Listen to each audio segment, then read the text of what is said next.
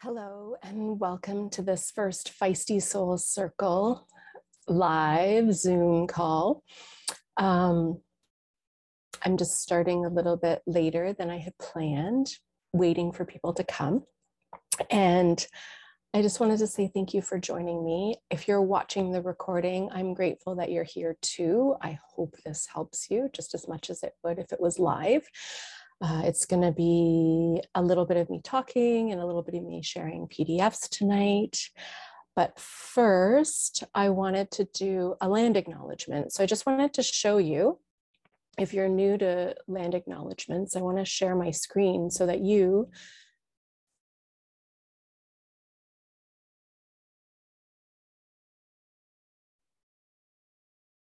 um, can see where I get my information from. Oops.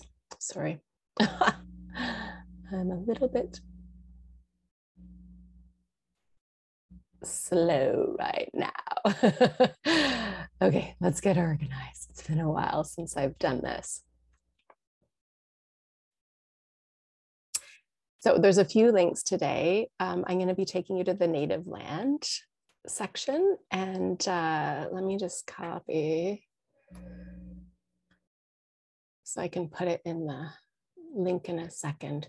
So this is a really cool website. Some beautiful souls have gone to a lot of work to collect and gather all the information. Um, so when you go to the main page, you just you can type in your address and there's a whole bunch of other information. This is actually just for the territorial acknowledgement because I just want to acknowledge that uh, my ancestors did not originally live on this land.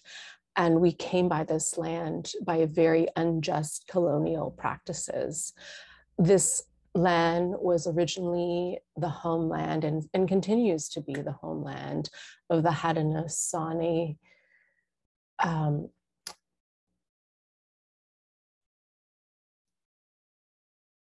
Oh, you know what? They've added some new ones, and I apologize because there are two new ones added. Um, and I don't know how to pronounce their names, so I'm going to leave them and let you read um, this little section the Mississauga of the Credit First Nation and the Mississauga. And then you can also link and learn uh, more about the treaties that were supposed to be honored and acknowledged. And of course, we now know with the Truth and Reconciliation um, that they didn't get acknowledged, right? And we'll talk about that more on another call. Um, but I, I just want you to start thinking about the fact that we are more than just uh, Kacey Berard. We are citizens of a global community and this group has not always done things kindly, justly, compassionately, and humanely. And that's something that is really important to look at. So, that being said, let's move forward. Tonight, I wanted to talk about how to fill up your cup so that we can be in the now with ourselves and with others. Oh my God, would you believe this? These guys just hatched tonight, and my daughter helped me set up the lights. And while she was doing that, she's like, Don't worry, they won't come and bug you. These are stick, stink bugs, which, by the way, are not native to Guelph. they are native to another country, but they were got here by these colonial practices on boats in people's foods and that sort of thing. And i have to laugh. I said to my daughter um, when i drew my year of cards which is something i do to take care of myself and fill up my cup um, for my body i drew coyote medicine and that is trickster medicine. And, but for february and i have to laugh because tonight has just been like one little goofy thing after another that has been super funny. Um, the other is the whole week riding this roller coaster of will I get a migraine? Will I not get a migraine? Will medications work? Will all my other tricks and strategies work? And so we'll see how long I last on this. It's why I'm having a hard time reading because my migraine symptoms don't cooperate with my eyes. So I apologize to all the people, the indigenous people who lived on this land, if I did not pronounce your names right. My brain is not connecting phonetics right now. So, filling up our cup, I want to acknowledge that most of us know the basics, first of all. And I think that's really the problem right now. We know the basics. We need to eat well, we need to drink water, we need to sleep well. So that means seven to eight, sometimes up to 10 or 12 hours, depending on who we are. We need to move our bodies, whether that's formal exercise or informal exercise. Walking counts, sex counts, going to classes counts, running, jogging, skating, hula hooping, chasing your kids around the house, going up and down the stairs, doing laundry. Um, all of these things are really important to move our body and get ourselves connected back into the now. We need quiet time. So, in the last, I don't know, 10 to 15 years, people know quiet time as meditation typically, or going to a yoga class. I also count quiet time as just snuggling and breathing, or sitting in front of a fire, or going for a silent walk. Anything that just calms what's going on in your brain and allows you to be present. We need connection time with ourselves, with our friends, with our family, with our partner or lover, or if you don't have a lover, I, I want to add the importance of the fact that you need to connect with yourself in a way that is tender and loving and kind. You need, really importantly, connection with nature. A lot of people miss this. I'm out often in the afternoons and evenings at times when people who work like a typical workday could be out and I have all this beautiful land by the river uh, open and free and it's just me and my dog or me and my kids and people aren't out there you know watching the sunset. If you're not out at night maybe you're out in the morning but getting out and i don't just mean like walking on your sidewalks now, especially two years into the pandemic, it's really, really, really important to be going to trees and to water and to earth, like real earth, grass and meadows. And I think that's all we have here in uh, little old Ontario. Maybe you can get to a mountain.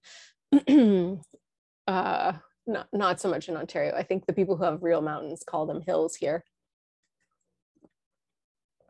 excuse me, I'm having ginger tea. Ginger is excellent for um, cluster headaches and migraines and for balancing our stomach and digestive system. In case you didn't know, that's my traditional Chinese medicine background coming in.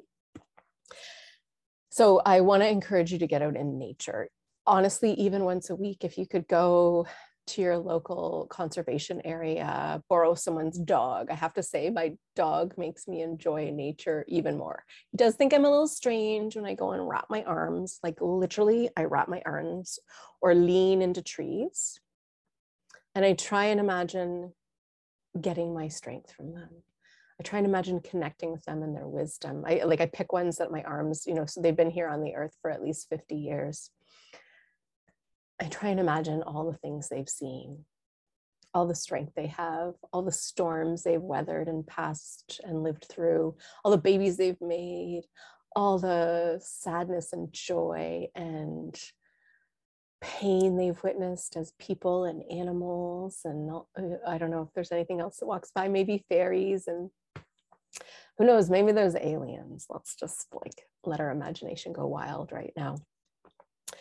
So nature is really, really important. And those are sort of like the basic seven or eight things that we all hear over and over, right? That we need to do. I'm going to bet though that these are not working. If you're doing them all, I'm going to bet that they're not working the way you want them to. And I'll tell you why, because I have heard that from all my clients over the last six months. People who started out very enthusiastic at the beginning of the pandemic, very hopeful, very raw, raw, or very let's set up a routine, let's get things going are all starting to feel drained. My high performance clients, the ones who have unlimited energy, it seems, unlimited enthusiasm, unlimited zest for life, are all like running at half, if not more. One of my high performance people said that they were running um, maybe at 20%. And I've been using the analogy of a cell phone. And if you have background running apps that are draining your battery or programs that are running that you don't really know are running, that is going to ruin your cell phone. It's going to make your battery not last long. It's going to make you not be able to do stuff. So, that is what COVID, the pandemic, is like for us humans now. Most of us have never lived through a tragedy like this, a trauma like this in our lifetimes. Or we don't remember. You know what's interesting is is just like childbirth when something um, challenging happens your body has a way of uh, bathing you in good hormones and neurotransmitters that let you see in hindsight the beauty of the situation and not remember the pain. And i promise you that will be the case for this but we're not there yet okay and i really want to okay i'm skipping ahead but I just want to bathe you in compassion right now. I want to bathe everyone in compassion right now. We are doing hard things, as Glenn Glennon says, uh, Glennon Doyle, who wrote Untamed. Okay, the stink bugs are going to be highly entertaining tonight. I think. ah, alas, it'll keep me in the now. So let's get back to the fact that most of us, our battery is not charging the way it used to, or it's draining faster than it used to. If you don't like this analogy, um, some people really like the analogy of having like a full cup and you know unlimited water to go and get or coffee or whatever your favorite beverage is and the cup is draining faster than our resource for it is filling it up. And and that's why people are feeling tired and getting more angry. And if we aren't putting these practices into place on a very basic level that's why violence is happening. That's why illogical thinking is happening that's that's why people are dividing into us and them um, for those of you who've taken some of my more advanced courses you know i talk a lot about the power and control paradigm I'm just going to talk a little bit about it right now. But the power and control paradigm really wedges us into a system of, I call it like a the power triangle. Um, psychology calls it the drama triangle. This has been around for a long time. It, it's where you get stuck. You're either in a victim, persecutor, or rescuer role, and you can't seem to get out of it my brain was just pausing to think if I had included this in any of my free content, and I don't know that I've talked about it. So I'm going to go a little bit more into it. If you want a deeper dive, I'm going to be putting out my Applied Mindfulness 101 course again, um, probably in March or April. I just need to re record it and make some tweaks from the first beta test. So, in that, the, the, this core concept of the power and control paradigm, which really is looking at a very ego based, so just third chakra, just our ability to act and have power over energy and you you never actually have the ability to move anywhere my one of my first therapists i was like 18 she uh, used the analogy of in that triangle we're all like pulling on elastic bands and that if you're all pulling at the same pressure it, it, the dynamic never changes. So someone literally has to drop an elastic band and march on their own way before the triangle will change. In my version of the power and control paradigm, the image that I like is actually jumping into the middle. It's more like a trampoline uh, or a cannonball shooter, and you get to jump into that and jump over into the unwavering love, assertive boundaries paradigm and you get to be the hero of your own story. And that's where all the zest is. You get to create assertive boundaries. You get to know what your needs are and your values and how you want to move forward in life. It's really good and juicy, and, and being in your power is super huge. Along with this paradigm, I add in my three core principles. Now, I do have a free course on this.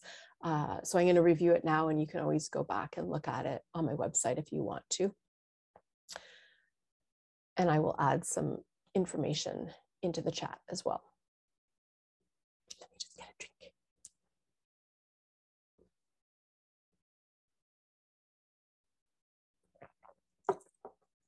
So just to review, my three core principles are stay in your own business. Now, the good news is this is so easy because there's only three types of business. There's your business, there's their business, and there's God's or the universe's business or whoever or whatever you think makes it rain, gets babies here on their due date, and generally controls, you know, our earth spinning on its axis, the big stuff. Hmm. now, the cool thing about this too is that you only have three choices. And we know you're not in the one where you're in your business if you're suffering. So all you have to remember with this one is, am I suffering? Get back into my own business. Well, how do you do that? Number one, it takes mindfulness. So we kind of interchange these once we know them. We mindfully get back in the now. And I've got lots of strategies on my YouTube channel and some free resources on my website into how to get into the now. Tonight, we're just talking about basics of self care that help us stay in the now and help us get back to the now. Um, just trying to think if I want to go any deeper into that.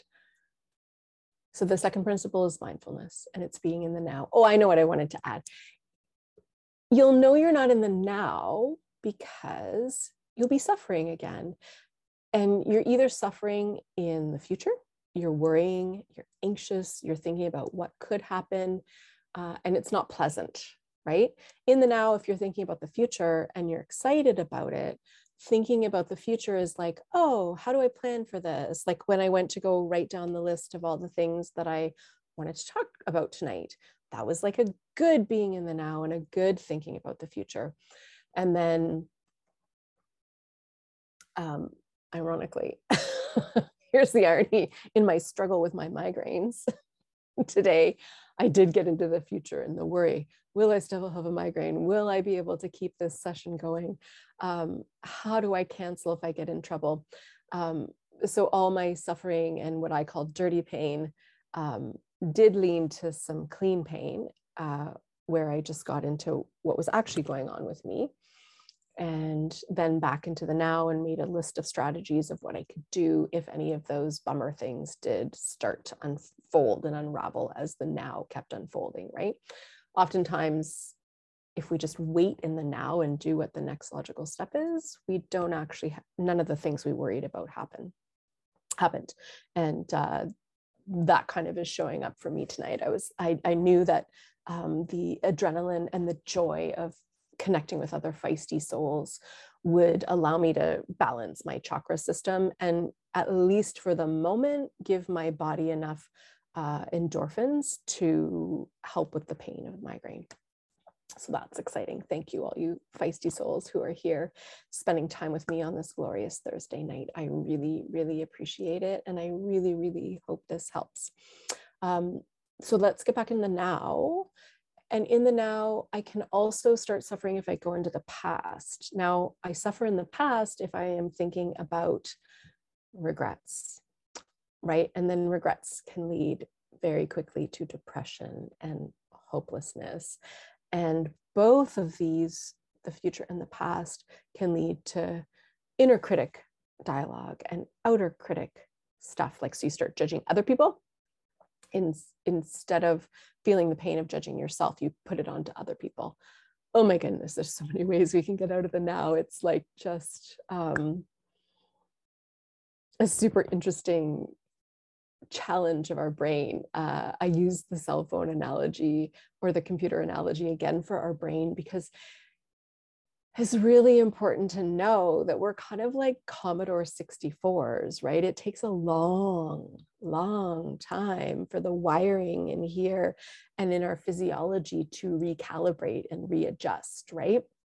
so but we're kind of like operate on on the a brand new uh, iphone right where we've got like three different camera functions and all sorts of new apps and uh, amazing technology and uh, we just haven't been updated so we have to have create these workarounds and and that's what applied mindfulness teaches is workarounds for our older operating system. It's a fun fact to know that we have three brains and all of this applied mindfulness stuff all of this self-care is being done to move us in our frontal cortex. And our frontal cortex this this is the like the big part of our brain you know that two-sided brain that um, we usually see in pictures is the part of our brain that allows us to do this work. It's the part of our brain that allows us to think hmm am i suffering? Am i in the now? You know where am i on the timeline of life? And right now most people are not in their frontal cortex. We're, we're sort of bopping back and forth between our what's called our limbic system. And our limbic system just wants to know is it pain or is it pleasure? So that's going to be my first thing is that we really need to start restoring what pain is and what pleasure is.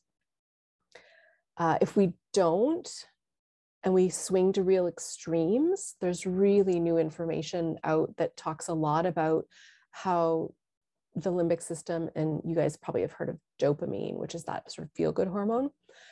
Uh, it unfortunately is a drug, right? And and no different than any drug. Like the more we have highs and lows, the more our body has to work to like bring us back to equilibrium and then to get back to the high.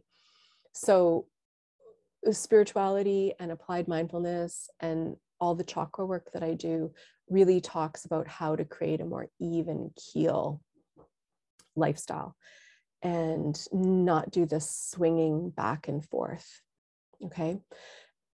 And one of the things that I'm noticing that a lot of people haven't done, and you may have, yay, you if you have, but if you haven't, and, and oftentimes people just don't know that we need to do this the pandemic created a global trauma.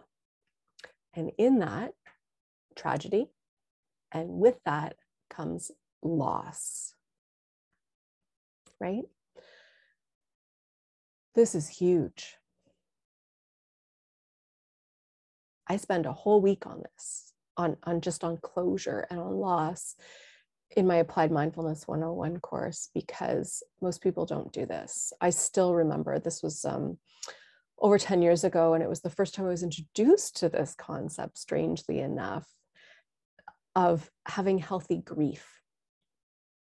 And i want to introduce two really basic basic ways to acknowledge loss and grief so that you can just start to take the edge off this thing like it's like an elephant in the room that no one knows like we're not identifying it right? It's a it's a and it's a collective thing now too. It's not just in an individual thing. Most of us will have recognized this sense of loss if you have a friend who just got let's say a bad diagnosis or they just told you that someone in their life who they love died or they lost a job or they're getting separated or divorced, right? We're used to that flavor of life of loss.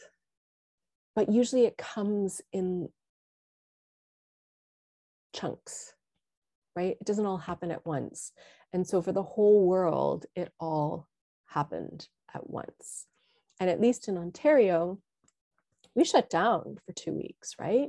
That was unheard of that is hugely disorienting you know um, i know having heard people's stories and walked with people who have had huge loss it often takes people anywhere from six months to two years to five years to integrate and recalibrate from loss. So i'm just really you know like kind of um, like a sea captain going oh there's an iceberg and I, I see the tip of your loss, but I, I want you to start acknowledging that there's the bottom. And if we don't like turn your ship to go around it, to oh, okay, the analogy kind of drops here, but you, but we can't melt it. um, in a perfect world, maybe we'd melt it and go through it, but we're going to use some workarounds to walk with our loss around um, that bigger sense of loss. So that's the first thing really in mindfulness is to get clear.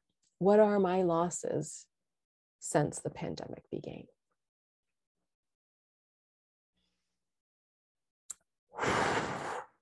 And I just want you to shake a little bit because that may have made you feel heavy in your chest from a traditional Chinese medicine perspective and a yoga, tantra, chakra perspective.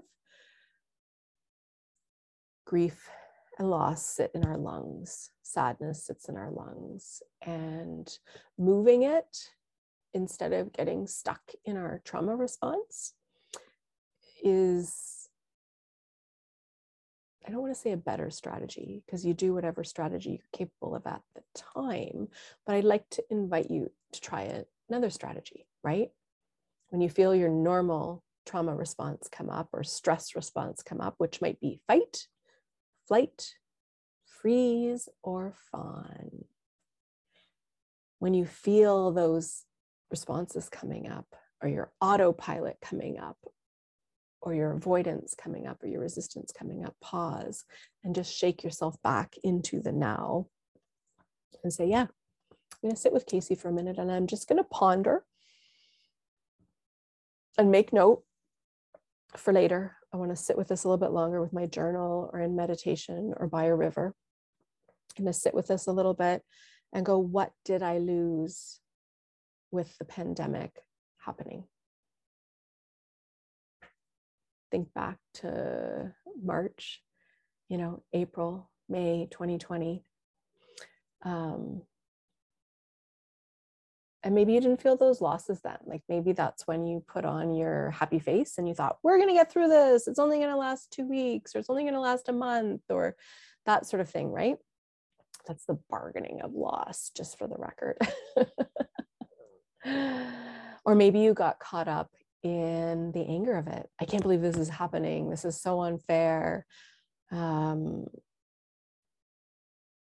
trying to think what anger would do if you're angry. I know I got angry because I was just ready to start dating and I thought I'm going to be single for forever. And I did all these anger walks of walking with the group. So, anger is a part of grief, which is a part of loss.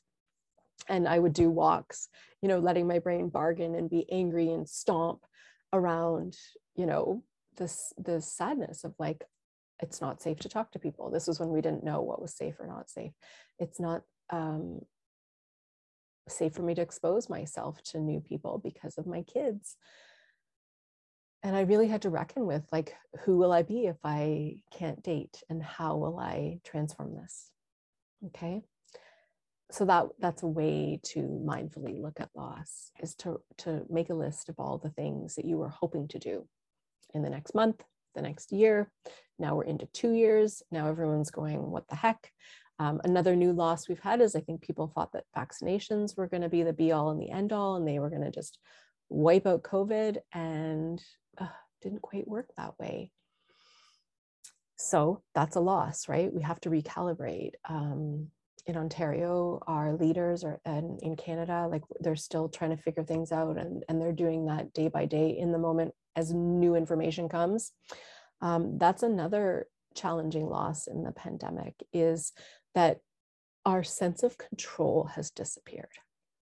Our sense that things are stable and will be the same and will unfold as we expect them to is huge. You may have had loss with your children. You know, if they were they were taken out of school, you may have hoped that they would go to prom or they would go to a graduation or they would go and do trips or any number of things. You personally may have had huge plans for the coming years. You may love to travel. You may love to go to restaurants. You may love to talk to uh, friends in person and do big group activities like concerts and performances and movies. And all of those may be pushed aside the, list just goes on and on. I'm trying to touch on um, as many as I can. Of course, I have my own biases as to what losses I had. And I really want to just say humbly that I, I have a good imagination, but I won't be able to verbalize all of the losses that happened in this pandemic for people.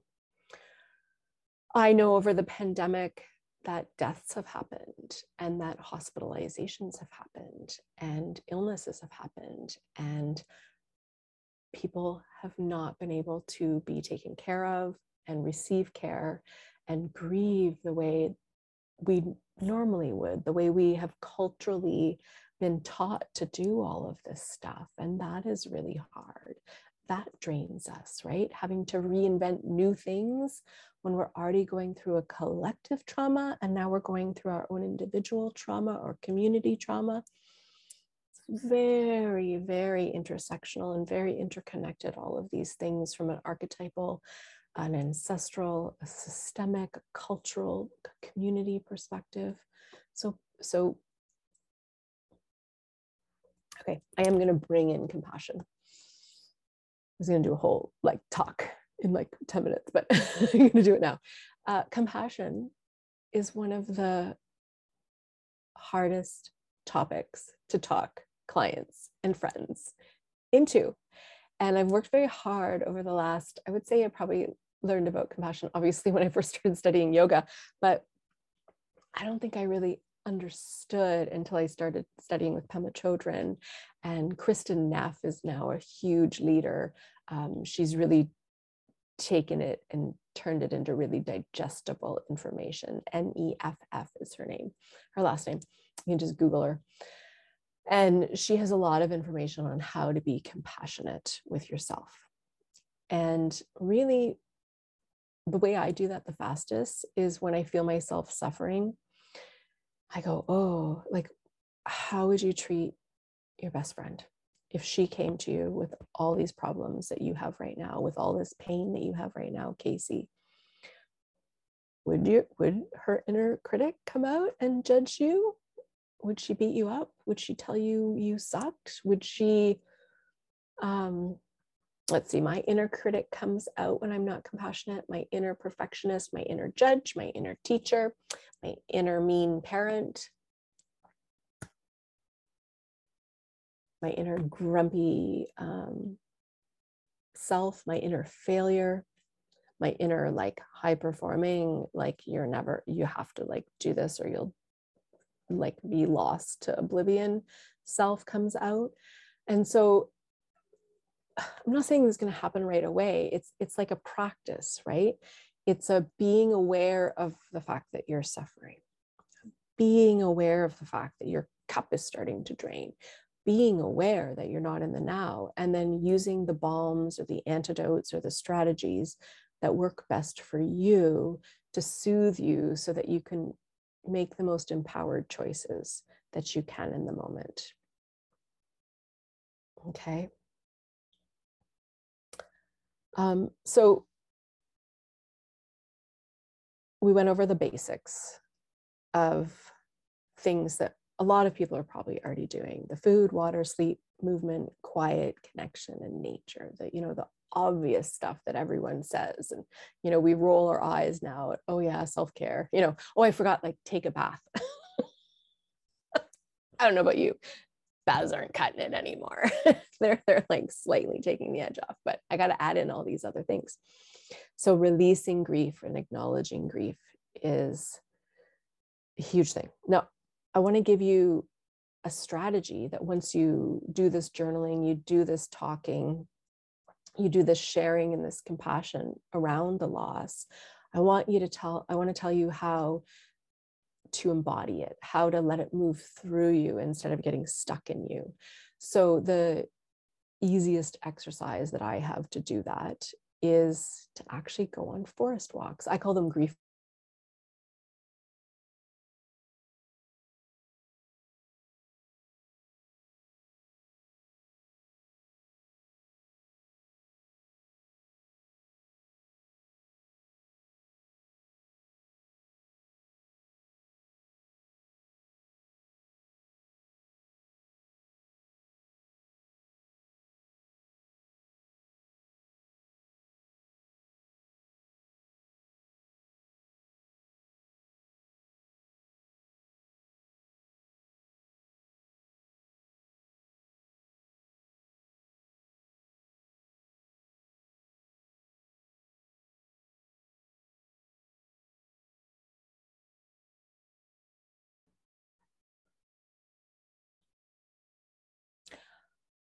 welcome back.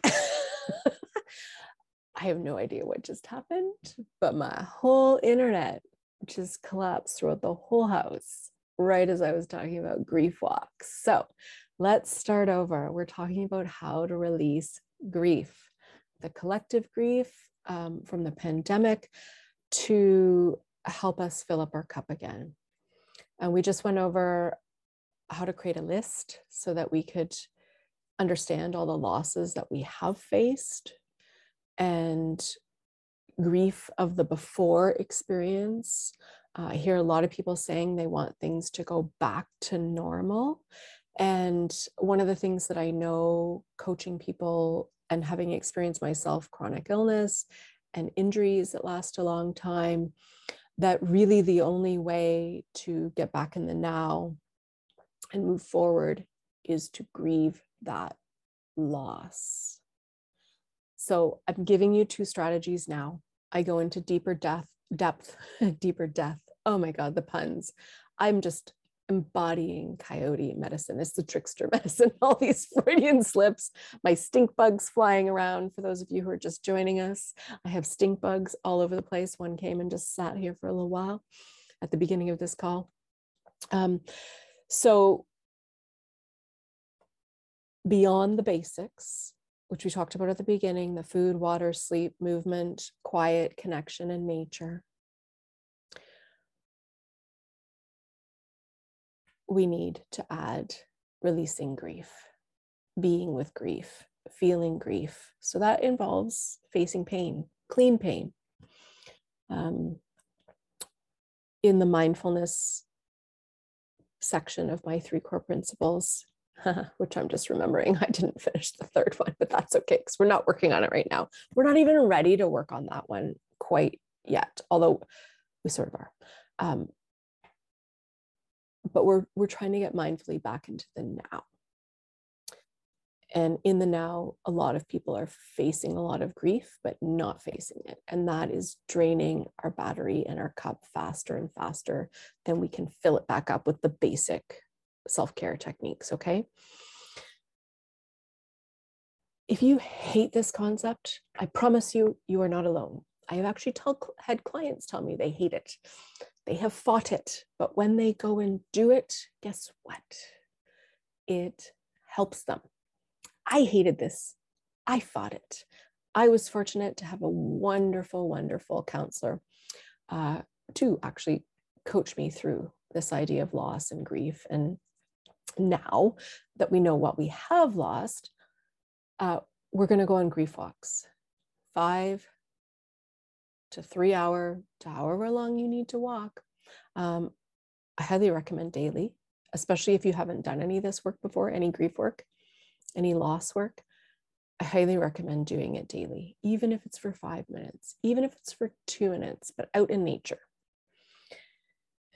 And what you do is you walk with your pain, your clean pain. And what's going to happen as you walk and as it moves is um, you'll start embodying it as you move. And any dirty pain, any residual stuff will come up. Uh, one of the lovely things and horrible things about the way our brain works is if we feel grief in one area of our life, um, we're kind of like a search you know, in a Word document where you can go find all and you can type in a word, our brain does that. So when we start feeling grief, our brain, our minions, did anyone see inside out those little things that take the balls and move them around? Our brain goes and finds any loss we have not dealt with. So you may be walking a lot or you may need to give me a call or another counselor or a friend. Uh, maybe you start a grief walking group as a way to connect. This is a really actually safe way to connect in COVID if you're afraid. Um, outside, there's oodles and oodles of scientific information now that says that the virus does not do really well outside, especially in this cold. Um, so you might you could create a group or you could walk just far apart, right? Because we're actually not. My intention for you on this walk is not to talk it's not to do anything but be present with who you are and what's flowing through you as you connect with your heart and you connect with your mind and you connect with your being over the losses that you're facing. Now, when you come home and you're done the grief walk, you set that aside. Okay. Grief is not meant to be carried all the time. Grief is meant to be conscious. Um, now, depending on your level of grief, it can be more complex than this. Um,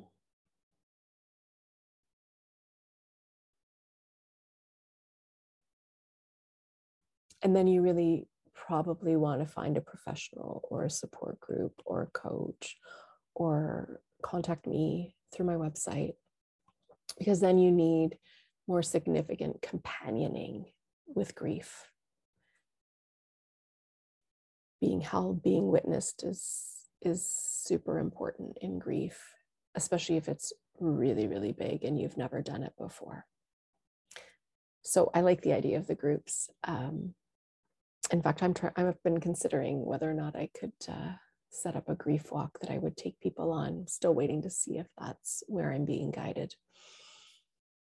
So new to your roster of ways to fill your cup up are acknowledging through speaking to yourself or a friend or journaling the loss you faced, acknowledging how things are different now, and going on grief walks. That's one section. Now, I want to tell you about some of the background running apps that may also be draining your energy besides grief. There's two big ones. And I've already talked about the details of them, but I want to give you the words so you know. Expectations and judgments. These are the next two things that are draining people's batteries like I cannot even tell you how badly it was one thing when we were judgmental and had expectations before the pandemic started. But now that we're in it, and there's so much more to have expectations about, and so much more to be judgmental about, and so much unprecedented life experience and loss, it's too much. And most of it is um, only rooted in our ego right? These expectations that things should go back to normal, these expectations that science should have known better, these expectations that our leaders should be doing more, these expectations that vaccines should have solved the problem, the expectations like there's oodles of expectations. I mean, I, I, I haven't even talked about it, but like you know people have expectations of their children of their spouses of their neighbors of the person in the coffee shop of the um, teenagers of the 20 year olds of the seniors of the pets of animals of like the list goes on and on in terms of the people you could have expectations of, right? And that goes back to my first core principle whose business are you in? Well, if you're in your business, you can decide that you are going to look at what you want to expect from yourself. Not in a mean way, in a kind, compassionate, realistic way. Okay. And that actually will round us back to my core principle number three, which is knowing your focus. Okay. And your focus is basically what you're working on. Now, one could also say it's your expectations. Um, and you need to be really clear and you need to recalibrate them when a pandemic happens. You need to recalibrate them when a loss happens. You need to recalibrate them when you get a migraine. You need to recalibrate them if you get COVID. You need to recalibrate them if you have a breakup. Uh, you need to recalibrate them if school goes back online. You need to recalibrate. Do you see? Do you see how like all these expectations of like this the path that you thought you were zooming down all of a sudden is like oh my god, it's like not working out. And and drive it will drive us nuts will drain our battery so um that's why i bring my expectations only to myself and i start with looking at what my core values are in terms of expectations because then I can live out of them. I'm working on an enrichment class to help you do that, to figure out what your values are. You can even Google figuring out my values, my core values. Um, I did this when I was about 20 and I've lived them ever since. Uh, mine are connection, family, friends, and the world, health, and spirituality. And I got to tell you, having those as grounding lighthouses for me really makes a difference in how I choose what I do in the now mindfully. And it allows me to stay in my own business because I know what it is. I know what fills me up and what makes me want to keep being present in the world. So you can see, or I, I hope you can sense that if I'm in my own business, if I'm in the now and I know what my focus is, what my values are, then I don't have to worry about anyone else. I can just show up and meet them and I can hear what their expectations are. Then we can talk about them, right? We can talk about what their focus is. We can talk about what we want to create together.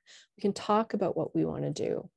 And I got to say, this is magic. I could go, I could do a whole nother thing on that um, specifically, but I want to start because we got to start small, right? If, if you do everything all at once, you're going to drive yourself ballistic. Um, it's just not possible.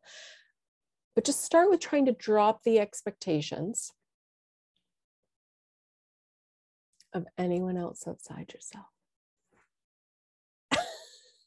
There's my little just mic drop, you know? Like, what would happen if you just took what people gave you as information? What would happen? And then through your own expectations and your own value system and your own focus, your own business, you then responded to what was actually alive, not to the expectations of what you thought was going to be alive or what you thought was going to happen, but to what was actually here in the now. I had an awesome opportunity to do this uh, on the weekend. I had made plans with a friend and they changed them and then they were late. And I, it, when they changed them, I was like, oh, no problem. That gives me more time to do whatever. Um, so that was a quick readjustment. When they were late, I had a moment of going, oh, are they hurt? You know, I didn't hear from them um, I had to do a little bit of finessing to get back into the now, right? I, I, had to think to look forward to go, oh, what what could be happening? So I checked through my list and I checked in with my intuition and I got, nope, just wait, they're on their way. You don't have to do anything, just stay where you are. So I did some extra training with my dog. It turns out my neighbors were like walking down the path that I was waiting on, and I got to meet with them. My dog got to get some more socializing which has been really hard in uh, the pandemic to get. And so I was like, oh, this is great. This is amazing. Um, and I, I think I enjoyed it more because I had released my expectation that the person should show up when they should and that things should be happening in a different way than I wanted them to, um, which takes me to my second point. I'm going to ask you to release judgments too. Now, this is re- really nuanced, right? Could have brought in judgments in that moment. Oh, they're late. What a jerk. Oh, they're late. They must not care about me. Oh, they're late. Fill in the blank with your judgments. I'm sure y'all had uh, feeling when you heard that my friend was late, right? We, we all do it. Our, our brain does go to expectations and judgments first. Um, it's one of the reason I recommend meditation up in the quiet section of self-care is because sitting in meditation allows you to watch the thoughts coming and going and and in that watching you realize that the thoughts aren't you they're just coming and going all the time. Like even as i'm talking to you i can hear my inner critic. I can hear my um, reflective self. I can hear my inner like cheerleader. I can hear my inner uh, there's a part of me that's like a perfectionist that's you know I, mostly in recovery but not always. And so, you know, she's sitting there going, Oh, are you doing a good job? Uh, I have my inner imposter who just thinks this, I just suck at all of this. They're very loud. and so I have to just tell them to go and like leave me alone right now and I'll talk to them later. Like right now, right just then they, they were like, oh my God, Casey, your eyes look so tired. You should really just stop. like that's how lovely my inner imposter uh, syndrome judge is. So uh, like I watch all that in my thoughts and I just go, no, I'm here with other feisty souls who want to fill up their cup, who want to be present, who want to help themselves and they want to have energy to help themselves and the world and their community and the people they love. So that just like clears the space so that I can be present with you now. So that's an important point. Like when we look at releasing these things, which are spiritual concepts, it does not mean that they won't keep happening. And this is perhaps the frustrating thing. This is where if we could go and program our brain, we'd sit on the our brain computer and we'd go, okay, next time, don't even feel judgment. But that's actually not good, right? Because some judgment is really helpful. Like it's really important to, if our inner intuition feels like a judgment that a person is unsafe, we should probably listen to that or at least check it out, right? Um, one thing I've managed to do in my brain is separate the difference between judgment and observation. And that was how I moved from sort of getting things wrong and having my biases get in the way and stop me from being in the now and stop me from really seeing clearly what was going on. Right. So even in the like, that person's dangerous, I could then go into my observational self and I could go, do they have any weapons? Have they said anything mean to me? Is this just my gut instinct, right? And I can check back in with what my business is. The judgments make me fiery. They make me scared. They trigger my fear, shame, and guilt, right? They trigger all those fight, flight, freeze responses and fawn responses um, that don't bring me joy. So, to help release these background running apps, these are the strategies. Consciously say, I'm going to get curious. I'm going to be open minded. I'm going to be open hearted to see if I can observe, if I can be in the now, if I can notice when I'm suffering and come back to my own business and look at my focus. Now, you're going to be disappointed here I don't normally give this advice, but in the pandemic, our, our expectations of ourselves and our focus is going to be very different.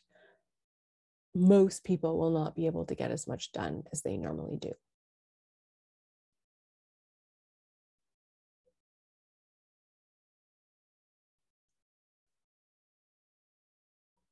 All the things our mammalian brain relies on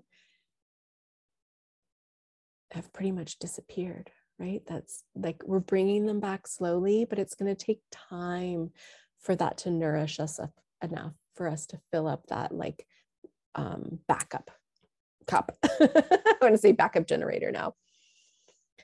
So be patient, be gentle, be compassionate, be compassionate with yourself, be compassionate with others.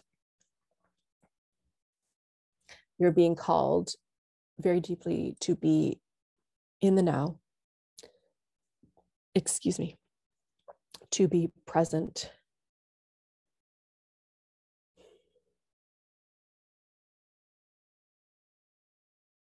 And in a very new way, to learn about and to trust the cycles of nature and the flow.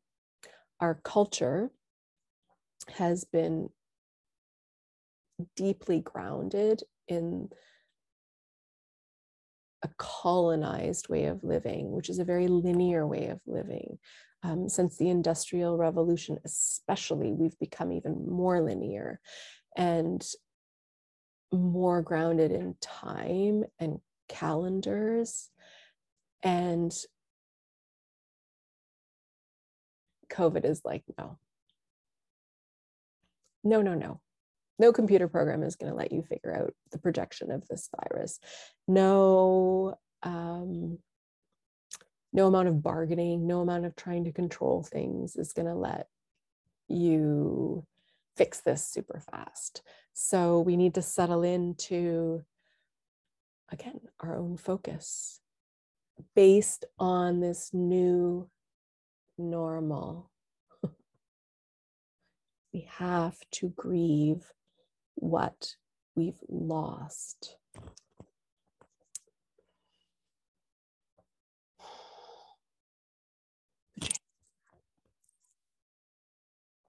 If you're still with me, I'm so happy to have you here, whether you're live or in the recording.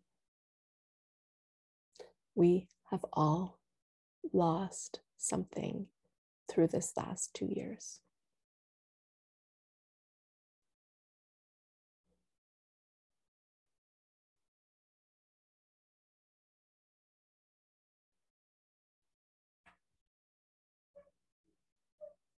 Can you grieve?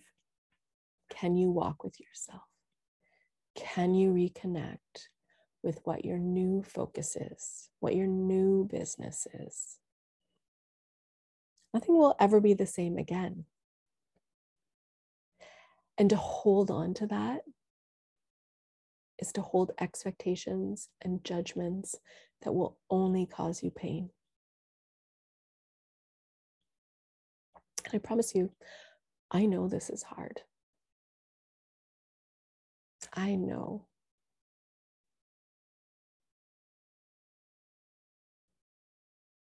Being not in the now is much harder. Way harder and way less fun. Trying to avoid these feelings of clean pain, of grief, of loss, of change, of difference also prevents you from these moments of beauty, of ecstasy, of synchronicity, of spontaneity, of divine timing, of all sorts of wonderful things that you miss when you're fighting and clawing to get the past back. Like you're you're doing this and there's you can't you can't do this. And, and be walking forward okay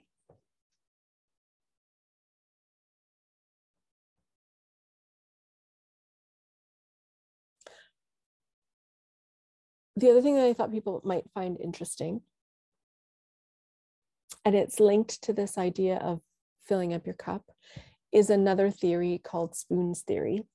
And you can Google this too. I apologize, my migraines this week did not let me do much computer work. um, so all the links that I had hoped I would have uh, are not all there. But Spoon's theory is was invented by people with chronic illness. And it's this idea that we're only given so many spoons in a day. Uh, people who are identify as healthy have unlimited spoons, but people with chronic illnesses don't. And they might have 20 spoons in a day. And every time you do something, it takes a spoon. So if you make breakfast, there's a spoon. If you take a shower, there's a spoon. If you have a conflict with your neighbor, there's a spoon. If you have to work all morning, there's five spoons. oh, what are we down to? We're down to, I think, nine. We have one more left in the 10. Um, and then let's say we have to make lunch again. Okay. And we have 10 more. And you have to discern what you're going to do and what you're not going to do. And in my experience, it's better to make peace with that, right? Through the concepts that we've just talked about over the last hour and a bit. So that you can really consciously focus on your spoons and what you want to do with them. Okay. Your life, what you want to do with them. We have no control over what Doug and Justin do. we have no control over whether science is doing the studies we want them to do. We have no control over um, vaccine patents. We have no control over the hospital systems, you know, all these things that we don't have control over. Um, we do have control over staying in our own business. We have control over being mindful, and we have control over using that mindfulness to create a focus, to create a purpose in the now, in the present, with how things truly are now. Okay. So I hope these ideas help. Uh, there might not be what you expected to hear. Um, they are strategies I've learned over the last 10 years that I've offered to oodles of my clients who I promise you they did resist them. I even had a few say, I hate you right now, Casey. Um, but who, when they did actually do this, these practices, it helped them immensely. And they don't go back. Now they now they remind me, oh yeah, I went on a grief walk. And I'm like, oh, they did it. That's so great. You know, they they're like they're they're adding it to their toolbox of things that help. Okay, so I just want to go over the basics. Food, water, sleep, movement, quiet, connection with people and yourself, and nature. Basic, basic. Get those things in your life in ways that meet your values, right? Release guilt. Or, oh no, that's a whole nother topic. um, I'm sorry, release your grief acknowledge the losses that you've had over the last two years. Start taking grief walks. Drag other people out on grief walks. Don't drag them. I'm sure if you talk to them and you share this video or you share the concept, they'll be like, I'm going to try that out. Okay, let's do it. Explore the possibility of releasing expectations of others and the universe and releasing judgments just play with that, right? This isn't something we get perfect. It isn't something we remember all the time. There, there are things we dabble in in the beginning. Um, no different than when you go to like lift weights and you're lifting your bicep and you curls, you're doing bicep. This is a bicep curl. It's my fancy bicep curl. It's horrible. It's bad for. Personal trainers out there watching this, I apologize. That was a horrible bicep curl. But you start with two pounds sometimes. I remember when I was weightlifting with kids, I would go and I I got them like one pound weights because they wanted to mimic mummy. And it was so cute, right? And they would gradually go up to two pounds and five pounds and 10 pounds. And that's what we're doing now. We're exploring these spiritual concepts, we're exploring these emotional concept, we're exploring these physical concepts, and we're adding in the ones that help us, and we're just letting go of the ones that don't help us. And that's all we can do as humans, right? Um, and then that extra little bit of really being aware that now everyone has a finite amount of spoons. So get realistic. That's compassionate get realistic. If you only have 10 spoons, tell everyone, I only have 10 spoons. They'll understand. If they don't, ditch them. Anyway, that's a whole nother topic, but you know, not great if people aren't compassionate with you. Okay. I hope this helped. I wanted to remind you that I wrote up um, and created a beautiful, um, this is my copy where I was still working on it, a Feisty Soul Bill of Rights. Uh, and it goes over what I consider to be all of the rights that I've learned through all my spiritual practices over the last, oh God, I should do math, 30 years. Um, and I want you to have it. Okay. Um, I'm going to leave a link below and you can click there. Uh, I think it just takes you straight to it. I'm, I can't remember right now. My, my, um, migraine is coming. This, it's coming here right there. Mm, so good. Oh, my hair looks good. I want you to have it, okay? If you're on the call right now, I'm going to leave a direct link in the chat below. But if you're not, then um, just click. It's just like one link away and you'll get it. I want to read it to you, okay, folks? Feisty Soul Bill of Rights. be real. The right to be real means knowing you are enough just as you are right now. Being real means being alive and raw with what is currently your truth without shame, fear, or guilt weighing you down. You have the right to feel feisty.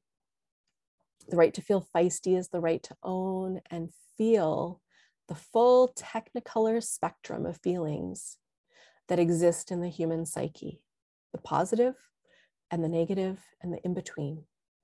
And you have the right to express these feelings to other souls who will witness them with tender compassion and love, knowing that feelings are not permit are not permanent. They are permitted. They are like the weather, ever changing. You have the right to act resiliently. The right to act resiliently is knowing that to fall, to fail, to get lost, to lose is a normal and predictable human experience. It is the act of being resilient that requires courage, stamina, and deep faith that obstacles, no matter how large, can be overcome. We have the right to love deeply, the right to love without judgment and openly. A heart that is full of compassion loves easily. To love deeply also means to grieve wisely, knowing that one of love's gifts is loss. The right to love means honoring the cycles and seasons of the heart while remaining open hearted and compassionate. We have the right to speak compassionately the right to speak compassionately is the right to hold space and speak our truths. Our truth can be spoken with assertive clarity while holding unwavering love and compassion in our hearts. No can be said easily as well as yes. We have the right to speak both and to change our minds. We have the right to know wisdom. The right to know wisdom is about deeply connecting with the universal truths of the human spirit, the universal archetypes and stories that are shared across cultures and climates, the depth, the deep cellular wisdom that grounds and aligns us when we are connected to it, regardless of context. We have the right to live spiritually.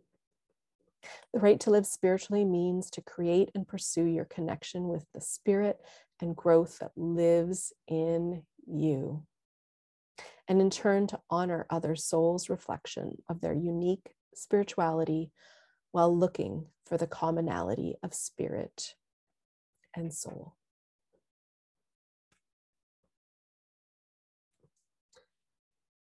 I want to wish you many, many blessings on this path and the courage to try some of these new techniques, the courage to face the clean pain and to integrate it and the courage to embody all of your human rights.